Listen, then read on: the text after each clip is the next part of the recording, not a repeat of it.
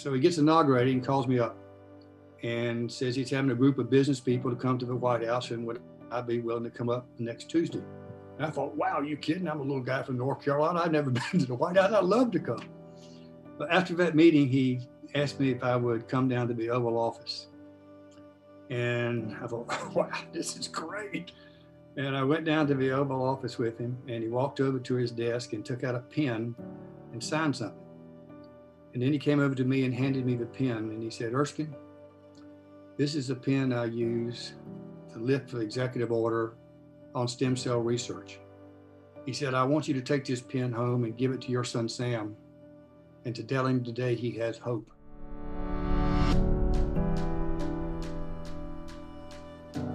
Welcome to Straight Talk, a podcast about big ideas featuring candid discussions with some of the world's foremost thinkers and doers. I'm Hank Paulson, chairman of the Paulson Institute, and today I'm speaking with Erskine Bowles. Erskine has led a distinguished career in both the private and public sector. He began his business career at Morgan Stanley and went on to found Bowles Hall Connor, which became the preeminent investment bank focused on middle market mergers and acquisitions. In 1993, Erskine went to the White House to serve as President Clinton's Deputy Chief of Staff and later as Chief of Staff, where he negotiated the first balanced budget in a generation. From 2005 to 2011, he served as President of the University of North Carolina.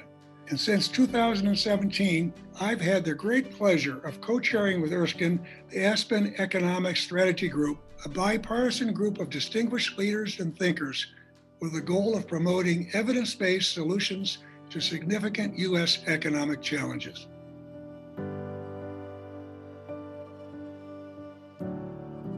Erskine, welcome to the podcast. You've done it all, excelled in the private sector, in government, higher education, and as a philanthropist. So I'm really looking forward to today's discussion. Let's start in North Carolina. You're a proud son of your home state, having been born and raised in Greensboro and now living in Charlotte. Talk a bit about your upbringing there, how it shaped you. Where did your interest in finance and public service come from?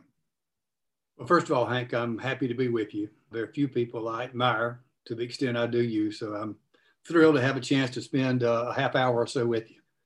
You're right. Like this old song goes, I'm a Tar Heel born and a Tar Heel bred, and when I die, I'll be a Tar Heel dead. In my career, I think it's fair to say I've had a chance to live and work all over the world, but I always found myself coming back home to North Carolina. It's where my family's always been, it's where my kids are, and it's a great place to live and work and raise your family. So North Carolina is home for me.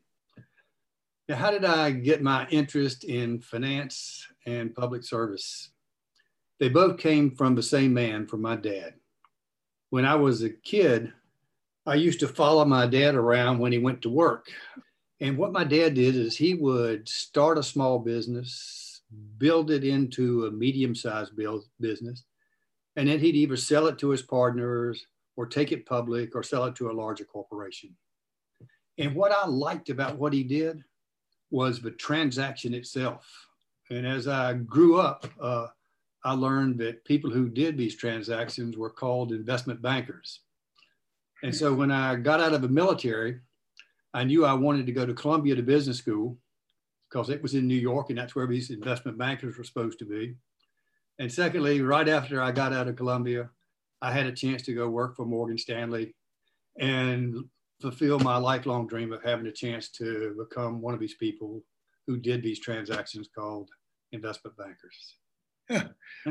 You and I both got there. And about the same time. In different ways. I had no idea what an investment banker was when I was in high school or I was in college. So to me, it was a serendipitous route. But that brings me to your next question, my next question. I've always believed that what your dad did, founding and building a successful company, is one of the toughest, most rewarding jobs there is, and it makes a lasting contribution to society. Business is really a noble occupation, and being able to start one it takes a knack. Yeah. What led you to found Bowles, Hall, and Connor. What lessons did you learn which could be passed on to aspiring entrepreneurs? Hank, when I was at Morgan Stanley in the late 60s and early 70s, I would see small companies, either divisions of large companies or small companies that were privately held. I'd see them go to Wall Street looking for a marriage partner to be sold. And generally, when they went to the larger investment banking firms, they got assigned to pretty junior, inexperienced people. And therefore, the transactions got structured poorly and packaged poorly and marketed poorly. Wasn't the case of the expertise not being there. It just wasn't applied to those size deals, because it takes as much time, as you know, to do a 30 or 40 or $50 million deal as it does a $500 million deal. And obviously the compensation's really differently. And when they went to the, what were then called commercial banks, or to, you know, small brokerage companies out in the country, you know, if you did one deal a year there, you were a hero. If you did two, you're like the biggest star we ever had. Whereas a place like Goldman or Morgan, you know, each one of them is doing maybe 20 deals a year. And just like any other business, the more you do, the better you get at it. And so I felt there was a void in the marketplace. And I felt if I could assemble a group of people that had a high degree of experience and expertise in areas like law, accounting, taxation, and corporate finance, that maybe I could build a firm that could fill that void. And boy, was I wrong. In my first year, Hank, my revenues, not my profits, were $5,000. And in my second year, they were $30,000. And, you know, I thought the work, you know, I'd been this big star at Morgan Stanley, and I thought the world was going to be the path to my door. And I didn't realize, you know, what a big effect that halo effect of Morgan Stanley had on people wanting to use you to do the most important transactions of their lives. But my theory was that if I just did a great job on the first deal we took, if I did what I said I would do, when I said I would get it done, and I didn't overpromise, that getting that second deal would be really easier, much easier, and the third deal even easier. And, you know, I lost money for the first 3 years I was in business, but lucky I'd saved a lot of money from Morgan Stanley. And by the fourth year, we really caught on, and our business grew exponentially. And we ended up building, our team did, the largest company in the country focused on middle market M&A. Yep, I tell you, that's a great story and perseverance. And I sort of cross paths with that, because at Goldman Sachs, one of the things we learned is you didn't want to take on a small deal if you couldn't do a great job on it. And I remember when friends at Kellogg Company in Battle Creek, Michigan came and said, hey, would you sell the Battle Creek Gas Company, or the utility there? Yeah. And we went to your company and they did a great job, and they loved Goldman Sachs for recommending you. Our relationship with Goldman was, you know, was the best thing that ever happened to us. You know, you're exactly right. Over and over again, people like Jeff Boise and Mike Overlock and Ken Brody, you know, really took a chance on us. And they saw that we did the same kind of job on those small deals that they would have done on a materially larger deal, and that we didn't overpromise. We did what we said we would do. And it was made more sense for them to recommend us to do the smaller deals. And they knew we'd never be a, you know, a threat to get the larger deals. And therefore they'd keep somebody like Morgan Stanley from swooping in to get that large business by doing the small deal. So it worked out great for both of us. It sure did. A symbiotic relationship. Now, you know, so we've talked about where you got the interest in finance, right, from your daddy. Yep. But you've had a big career in government and philanthropy. So I'm going to talk about government. So where did that interest come from? How did you come to be the chief of staff? How did you get to know Bill Clinton? And I want to hear what it was like working with him up close and personal. Oh, wow. First of all, you know, I became chief of staff out of a whole series of flukes. We have to go back to that Goldman Sachs relationship. One day, Ken Brody, who was one of your partners, called me up and he said they had a deal they wanted us to take on, and would I come up and meet with him? And I did, and when I met with Ken, you know, we had a terrific meeting. He gave us this transaction to do, and we were thrilled. I mean, it was a great deal. And at the end of the meeting, Ken said, could you stay a minute? And I said, sure. And he said, Erskine, haven't you been involved in Democratic politics in North Carolina. And I said, Ken, I used to be, but you know, I really don't have time to now because I'm so involved in building this business. And I'm also serving as the international president of the Juvenile Diabetes Research Foundation because my two sons both have type 1 juvenile diabetes. And he said, well, look, you know, lots of us here are really are big fans of the governor of Arkansas. And, you know, he's trying to build a team in the South. And would you be willing to meet with him? And if you'd like him, have a fundraiser for him. And I thought, oh, God, that's the last thing in the world I want to do. I said, isn't that the guy who made that long speech at the Democratic Convention a couple of years ago? And he said, yeah. But I figured since, you know, Ken had become such a good friend that I would take it on. And, you know, I'd been hanging around politicians most of my life and never been impressed with any of them. I never met one I would actually hire. But when I met Bill Clinton, I was really knocked over. Here was a guy who was fiscally responsible, socially progressive, and had more personal magnetism than anybody I'd ever met in my life. And I thought, wow. But I thought after the, you know, the fundraiser we had, that it was kind of like over. But from time to time, he would call me as he was traveling places in the South and ask me if I would go ride with him.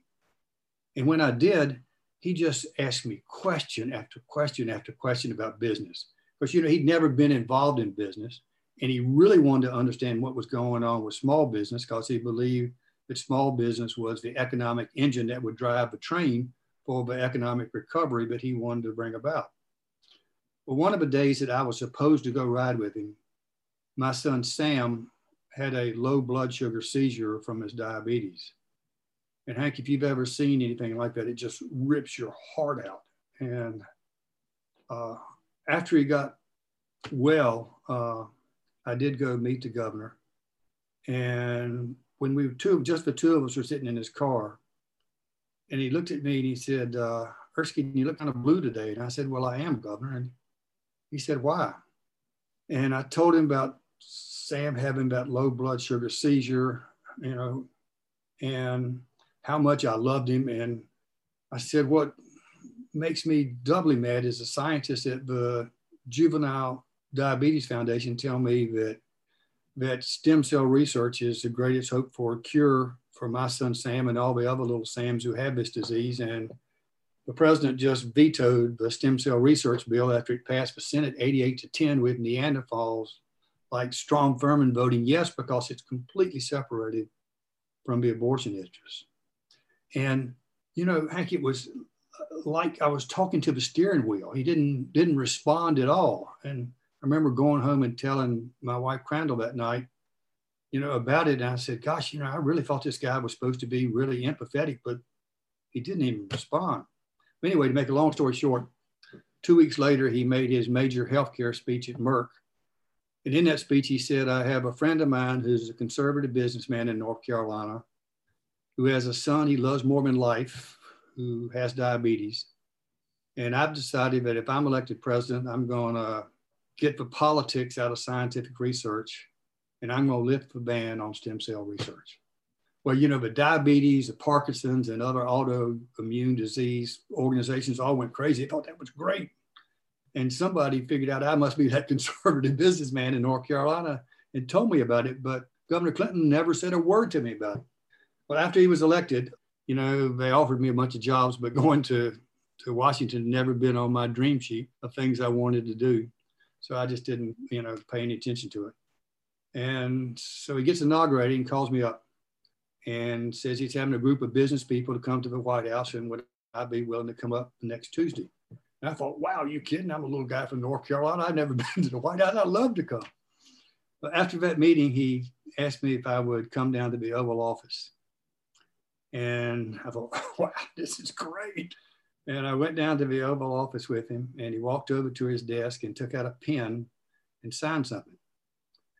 And then he came over to me and handed me the pen, and he said, Erskine, this is the pen I use to lift the executive order on stem cell research.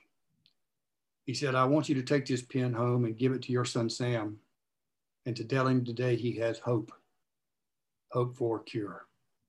Wow. That was, I mean, just So now he owns you.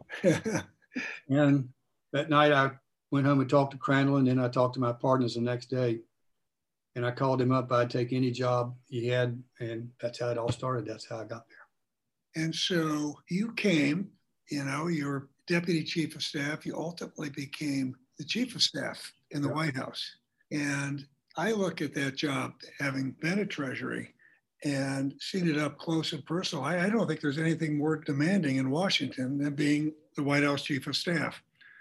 Because all of the biggest issues, whether they're domestic issues, foreign policy issues, political issues, scandals, whatever, they end up on your desk before they go to the president. Talk about the job and what it's like in that pressure cooker environment. It is a pressure cooker, and the burnout rate is pretty high. Let me give you an example of just what an ordinary week would be like. You know, I would start every day about 5. I'd go out and run. And when I came back, there'd be 4 or 5 papers there. I'd read them, and there'd be some allegation in there claiming that the president had done one thing or another. And about half the time it was true. And after you read those and thought about it, I'd get in the car and ride down with the Secret Service down to the White House. And when I got there, I'd get a briefing from a president's daily brief on how the world had changed according to the CIA. And then you'd have a meeting with the foreign policy team, the domestic policy team, the economic policy team, and then the White House staff. And about that time, the president's tooling over from the East Wing. It's about 8:30. And you'd update him on how the world had changed since he went to bed the previous night. It was always amazing how much it had changed. And then we'd go our separate ways. And in an average day, in my case, you deal with things like Bosnia, Northern Ireland, the Mideast, the budget, taxation, some squabble between 2 cabinet agencies over the environment, you know, a legislative issue you were trying to get through the Congress. And then you'd have lunch. I mean, what people can't believe is the velocity of the place. It was faster than the .com world and the breadth of issues that you have to deal with. And, you know, Hank, I never believe that you judge productivity by the number of hours you work. But you can't get that job done in a normal 10-hour day. You know, I'd usually get home by 10:30 or so at night. And, you know, 1 out of 10 nights, you'd get a phone call in the middle of the night waking you up. And either you got to make the decision because it's big if it's come to you. And it's gone through the various cabinet departments. And either you got to make the decision or you got to wake up the president if it's really big. And you try not to do that as often as you can. But sometimes, you know, it's something only he can make the decision. And, you know, when Friday got there, you know, we always said, thank God it's Friday, only 2 more work days till Monday. And if you're doing one of those during Sunday shows on Sunday, you got to spend the work time you would have spent on some policy matter getting ready for the Sunday show on Sunday. And before you know it, you're back into Monday again. So it's a lot, to say the least. It is. It is a grind. And I think you've largely answered this, but in a few words, what makes an effective chief of staff? And what was it that made it possible for you to reach across the aisle and work with Newt Gingrich and balance the budget? I think the number one thing that makes you an effective chief of staff is that you have the ability to speak for the president. And you can't do that unless you have earned his trust. And, you know, people don't give you their trust. You have to earn it over an extended period of time. And not having had a long relationship with the president, you know, I had to earn that trust. But once you have it, you can speak for the president, and then you have a chance to be effective. And you've also got to be prepared to speak truth to power. And as you know, gosh, people, you know, would come in to see me in the chief of staff's office, and they'd say, gosh, you know, you got to tell the president this. And I said, no, I want you to go in the Oval Office and you tell the president because he needs to hear this from you. And I don't care who they were, they'd go in that Oval Office and the president would be sitting there and he'd go over there and put his hand on their knee and say, how am I doing?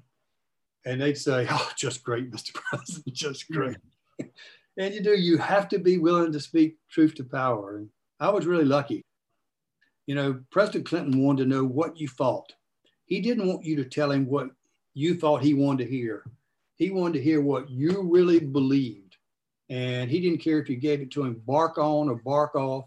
He wanted your real opinion. And since he surrounded himself with people that came from different perspectives and different backgrounds, some who were more conservative like me, some who were more liberal like Bob Reich, he wanted to hear what you thought. And we could make recommendations of red, yellow, and green to that guy. And I swear to goodness, he would see orange and we'd say, wow, extraordinary.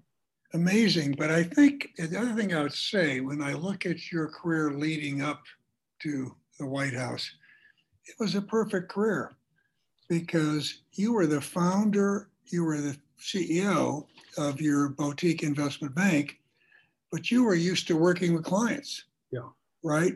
And you couldn't get a deal done unless you listened to both sides. And so you knew how to be the boss and how to work for the boss, okay?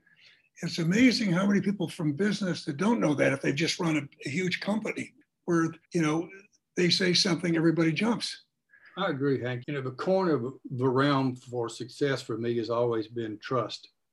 And I did have to earn the trust of the president, but I also had to earn the trust of the White House staff. And then when I was negotiating with Gingrich, I had to earn his trust, you know, in order to get something done.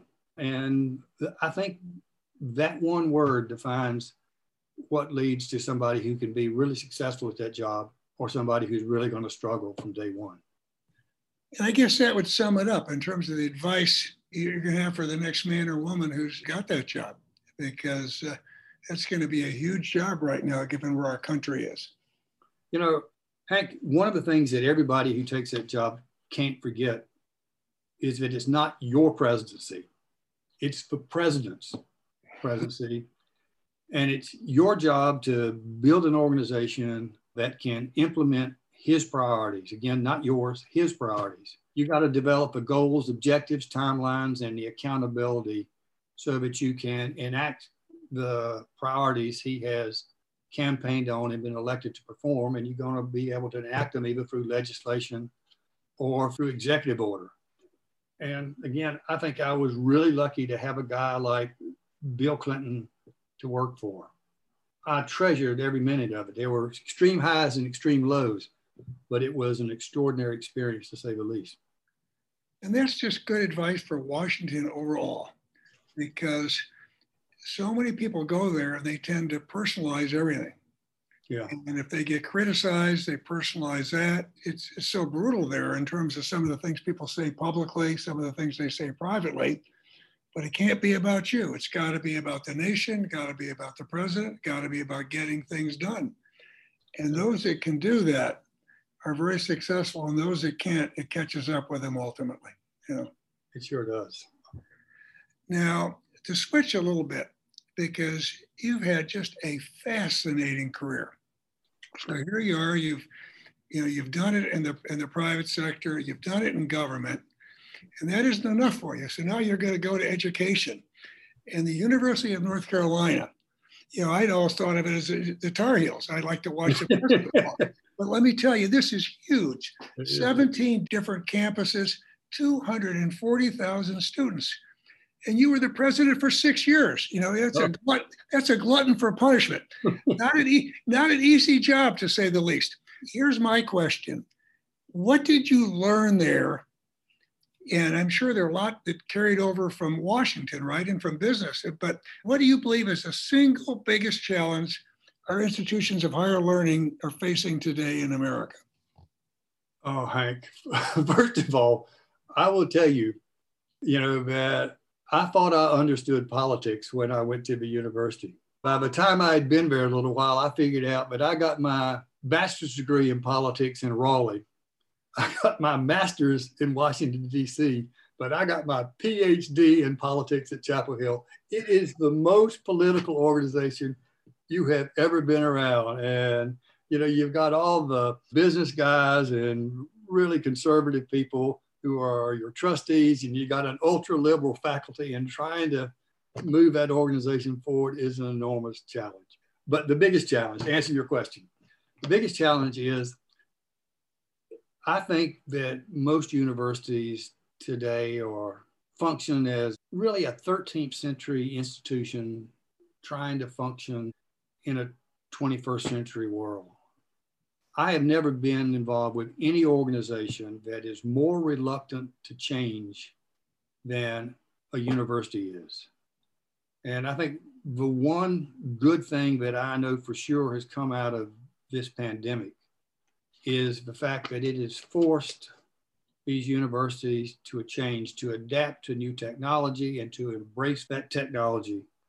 Universities have been desperate for years to figure out how they're going to be able to get more throughput through their current buildings, you know, because they just can't afford to keep building building after building after building, and how they're going to be able to hold the cost of higher education down for the students, and to figure out how they're going to be able to pay their faculty higher compensation so that they can get the best and brightest. And I think the pandemic showed them how, by using virtual technology, AR, AI, that they can provide this education and they can control the quality through virtual education. And I think that is the biggest change I believe that higher education is going to have to face up to, is adapting that technology and maintaining the quality of the education while doing so. That is well said. And as you know, a lot easier said than done. So these jobs, these presidents, you know, taking on these jobs at universities are really important. Now I'm going to go to something that where you were all over the news in 2010 and something that I was really focused on, which is balancing the budget. So President Obama asked you to co-chair with former Senator Alan Simpson, and he asked you to co-chair this National Commission on Fiscal Responsibility and Reform. I remember reading about it and looking at that commission and going from people on the left to the right and to this group you had. And I remember thinking, wow, why is Erskine doing this? I mean, this looks like something. Everybody else said no. It looks like a suicide mission. But you developed with that group, which I didn't think was going to be possible. You developed a clear-eyed, I think, eminently reasonable plan for reducing the deficit. And when you came forward with that, I was hopeful for a nanosecond there, you know, but the politics in Washington were so fraught that it ultimately wasn't embraced. Now the federal deficit is almost twice as large as it was during the worst of the Great Recession in 2009. So anything you want to say about that commission, and then looking forward, how should we be thinking about deficits and debt in 2020? Well, Hank, just to revert a second, you know, my co-chair, Al Simpson's like the greatest guy in the world, and he just had a stroke last week. He's out of a hospital now, and he's going to be fine. And I knew he was going to be fine because he told me a joke on the way home. But he's, you know, he's one of the finest, best people I've ever known in my life, and I loved working with him. And one of the funniest people I've ever heard. Oh, I could tell you a million stories. And half of them we'd have to edit out of this. Half of them, all of them you'd have to edit out. But he, you know, most people didn't believe we had a snowball's chance in hell of getting anybody to vote for anything that would make any sense. And, you know, we ended up getting a majority of Democrats, a majority of Republicans, and a super majority of a commission to vote yes. And it was, what made us doubly proud is it was everybody from, you know, the most, we had 6 sitting U.S. senators. You had Dick Durbin. Yeah, everybody from Dick Durbin, you know, on the far left to Tom Coburn on the far right, yep, voting yes. And they did it for, you know, I think 3 reasons. One, we developed a common set of facts. And you, as you know, you can't get any deal done unless you got a common set of facts. And the second thing we did is we took about 6 months to build up trust. And again, there's that word trust. So that one side trusted that the other side was really in there to really solve a chronic long-term problem facing the country. And the third thing we did is we came together because of that trust and were able to present a plan that the vast majority of the people believe made good common sense. So where do I think we ought to go from here? You know, I got a three-part answer to that, I think. First thing I think we ought to do is I think we got to think and worry about the deficit and debt a lot. It's a real long-term problem. And secondly, as fiscally conservative as I am, this may come as a surprise to you, but I think once we thought and worried about it a lot, I think we've got to take some action to make it larger. And I'll talk about why in just a second. And thirdly, having done those first two, having worried about it, having taken steps to make it larger, the third thing we have to do is we have to develop a real, realistic, and I hope to God, bipartisan plan to bring it down when the economy stabilizes and we look at good economic news in the future years. It's a real problem. Last year, we had a deficit of $3.3 trillion. That's 16% of GDP. It's the highest deficit we've had since World War II when we were paying off all the war debt. Next year, if we do nothing, it'll be 8.6% of GDP. That'll be the second and third highest level in history. The average deficit to GDP has been 3.3%, or about 3%, I think, since 1945, the year I was born. So that's 75 years. And I'd like to blame it, that whole $3.3 trillion on the pandemic, but it's not true. We have a systemic problem, a built-in structural problem of about $1 trillion due to the tax cuts and the spending increases that we've made over the last decade or so. And that's going to yield about $1 trillion of deficits as far as the eye can see. So given that, why would I say we have to make it larger? First, you know, we've got some real issues coming out of the pandemic that we've got to address in order to get the economy moving again, to help the small businesses and individuals who've lost their jobs, and to help some of these states that have just not been able to manage the enormous burden placed on them by the pandemic and the loss of revenues and the increase in healthcare costs they've had. So that's number one. Number two, we got to make it larger because some of the things we haven't done over the last 7 or 8 years, and maybe longer. I think if America is going to compete and win in tomorrow's knowledge-based global economy, we're going to have to invest. And we're going to have to invest in education. We're going to have to invest in infrastructure, and we're going to have to invest in high value added research. If we're going to compete and win in the knowledge-based global economy we're going to face. And fortunately for us, those are long-term investments that we will be making, but we can finance it today with long-term funds with interest rates that are lower than what the rate of growth is going to be. So we can do it in a fiscally responsible manner.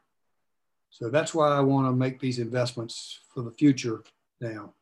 But also, when times are good, this is a mistake we've made in the past. When the times are good, we do have to develop a real, realistic, long-term plan to reduce these deficits and put our fiscal house in order. And if we don't, the day will come that we'll pay a big, big price. Yeah, Erskine, I totally agree. Totally agree. You know, to me, there's the things that you've said, getting our economy up and growing so we can generate revenues, making the investments you cite, which I think have got to be made. But then we have to deal with a long-term structural deficit. And that's two things, right? That's we don't have the tax system that gives us the revenues we need. And we've got, you know, entitlement programs that aren't, we have to continue to reform them. So in any event, let's turn to something a bit more upbeat. You've done a lot with philanthropy, and I know how committed you are to helping those who are disadvantaged. You've always been focused there. So talk about what you're doing in North Carolina, and you've got work there in two areas, education and affordable housing. Tell us about it. Oh, I'm so happy to get a chance to do this. You know, Hank, like you, I've spent my career focused on national and global issues, and I haven't spent enough time focused on the biggest problems facing my home state. And this gives me a chance to do it in this, what is probably the final part of my career. And I am dedicating to do it. The two areas I am focused on, one are doing something about being able to make it possible for middle-income kids to have a chance to go to college and graduate debt-free. When I was at UNC, families would come see me. You know, they'd literally be in tears. These were families that were making maybe $60,000 a year and just in excess of the amount they could make to qualify for Pell Grants or any state grants, or in our case, the Great Carolina Covenant. And, you know, they tell me, you know, I can live with the fact that my life's not going to be better than my parents, but I can't live with the fact that my own kids aren't going to get a shot at the American dream. And that's a college education makes possible. And because they just couldn't afford it.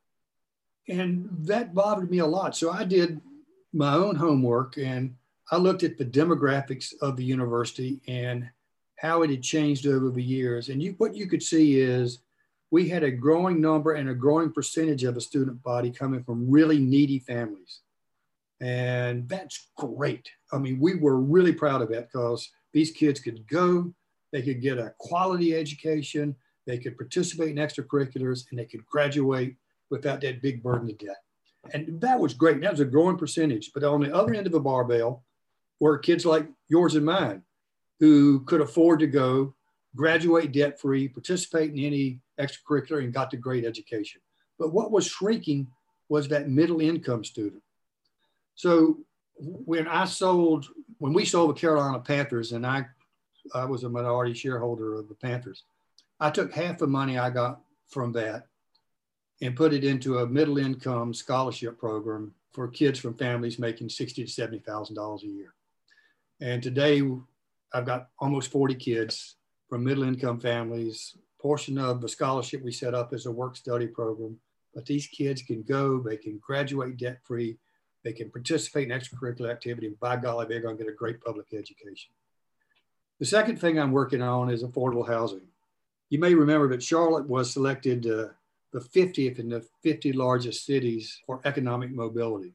And when we traced the problem, you know, one of the five problems identified was affordable housing. And my partner, Nelson Swab, and I decided we would attack that problem and take responsibility for doing something about it. Today, we have a 34,000 unit shortage in affordable housing in Charlotte. And that problem is getting worse and worse because of the pandemic. You know, there are more people that don't have jobs today, and more of the apartments in Charlotte are being acquired by private equity firms, fixed up a little bit. The rents are raised, and these people making, you know, about $20,000 to $25,000 can't afford to live there anymore.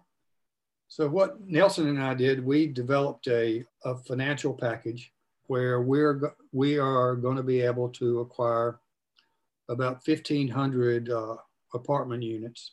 These apartment units are in the center city, close to jobs, close to transportation, close to food, and close to good educational institutions.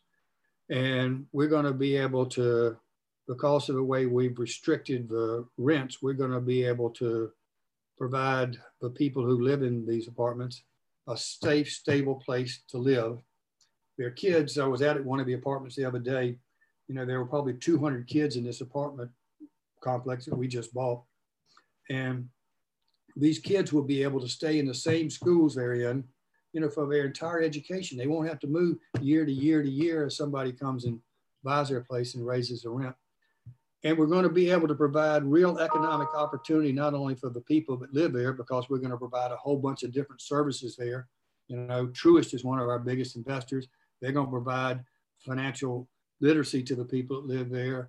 The hospital is going to provide mental and physical health. we're going to be able to provide job opportunities because we've gone out and hired all minority contractors to fix up these jobs. And so we're really going to be able to do something about this lack of economic mobility. And we think within the next couple of years, we'll probably be able to address at least 5,000 of the 34,000 unit shortage we have in Charlotte. So Erskine, what I love about new projects, they're making a difference right there, but these are not problems that are isolated to North Carolina. These are problems we have all over. And so these, the philanthropy you're doing, these are models that can be replicated elsewhere. And, you know, as you know, with our economic strategy group, we focused a lot on housing and rental support because there's so many incentives for those that want to buy housing. But how is that fair to all the people that should be renting, need to rent? So again, terrific work. Thank you. Now, I'd like to end on something that's positive, and that's easy to do with you, because what I love about you is you're upbeat, you're an optimist. We could be working on the most dire problems, and you're upbeat. And so, and you also spend time with young people. So what advice do you have for young people today who are looking for a job, just beginning their careers here in the midst of this pandemic, this economic crisis? What advice do you give them? I'd give them some advice I got from my dad. And that is, hey, don't panic. You know, you'll find a job. And when you do, you know, just do a really, really good job on that particular job. Do what you say you're going to do. When you say you're going to get it done, don't overpromise. Always do quality, and I guarantee you someone will notice. And when they notice and they make you an offer, don't be afraid to say yes. Don't be afraid to get out of your comfort zone and take the risk of doing something new. And when you do, like me, you're going to have some failures, but you're also going to have a chance to live a dream that's far greater than anything else you ever imagined. Opportunity is there. There are three things you got to do. One, you must do what you say you're going to do, when you say you're going to do, and not overpromise. Hank, it's like when, if you tell Wendy you're going to be home at 8 and you get home at 7:30, you're a hero. But if you tell Wendy you're going to be home at 7 and you get home at 7:30, you're a dog. Either way, you got home at 7:30, but one way you're a hero, the other you're a dog. So if you don't overpromise and do what you say you're going to do, you know, you're going to win. And if you always do quality, you know, there's, you know, people say there's no substitute for quality. But I had a guy I was doing a transaction for in the movie business tell me one time, he said, Erskine, if you make a bad movie, the people will not come and you cannot stop them. You know, it's kind of reverse logic, but he got it right. If you make a bad movie, the people will not come and you cannot stop them. You have to do quality. And lastly, when you get a chance to lead and in that role, surround yourself with really good people and listen to them. And I believe if you do those things, you can't fail. I tell you, Erskine, I give very, very similar advice. I tell people all the time, it's not a perfect job, but believe me, there'll be a good job for you. And you can afford to do anything other than to not learn.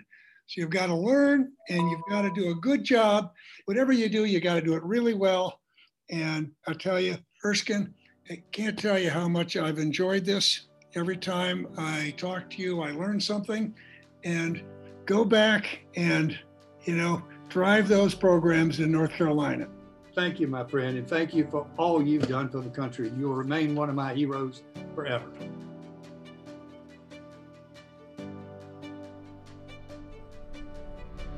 You have listened to Straight Talk with Hank Paulson, a podcast of the Paulson Institute. To find more episodes from leading thinkers and doers, please visit paulsoninstitute.org/straighttalk or download on Apple, Google Play, Spotify, and Stitcher. And don't forget to rate and subscribe. Thank you for listening, and see you next time.